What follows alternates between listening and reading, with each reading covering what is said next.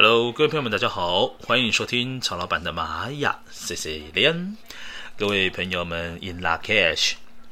那今天呢，要来说的是一个新的波符来到了，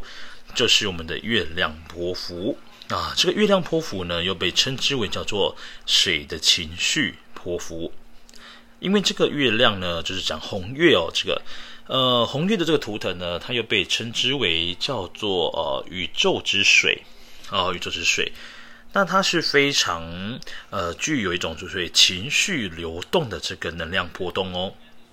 你可能会在这个十三天当中呢，去体验一些呃跟情绪呢或感受呢，会是比较疯狂的一种就是波动感，无论是比较高涨或者是比较低下，甚至呢可能在生气啊、悲伤啊、无奈啊、痛苦啊、快乐啊。浪漫的感觉啊，羞涩感啊，哦，这样的感觉呢，其实都会被放大非常多倍哦。那么这个水的情绪波幅呢，它是从呃雌性红月、哦，就是十月二十四号呢，啊、礼拜六，那一路的会走到我们的宇宙红龙礼拜四的时间。那么在这十三天当中呢，要希望你能够透过这个宇宙之水的能量来协助我们来滋养生命。啊，然后你很清楚的看见自己的情绪，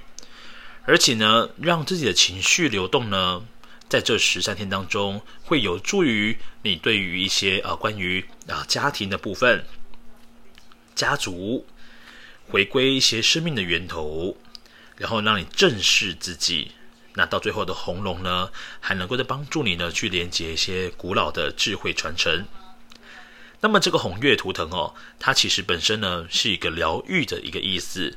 所以说在这十三天当中，透过一个疗愈呢，无论是青海的、净水的，甚至呢是做身心灵的疗愈，都是非常适合在这十三天当中呢，好好的精进自己。要疗愈他人之前，我们不妨呢先透过是疗愈自己的部分，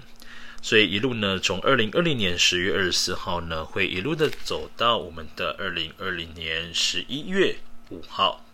哦，十一月五号。那么这几天的时间呢，请各位好好把握一下情绪流动。对你来说，你的心里面的感受会是什么呢？如果你能够透过呃把它记录下来，让你自己很清楚知道你的情绪会给你带来一些正向的帮助。那无论是比较悲伤的情绪、愤怒的情绪啊、难过的情绪，这些呢都是让你自己做清理的一个好方式哦。那无论透过的是流眼泪的方式呢，还是呢透过流汗的方式，这几个都是跟水有关的。反正呢，跟水有关的东西，在这几天让各位呢尽情的去尝试看看。好，那以上呢就是月亮泼符十三天的一个能量的一个泼符介绍喽。我们接下来即将进入到第一个二零二零年十月二十四号的磁性红月。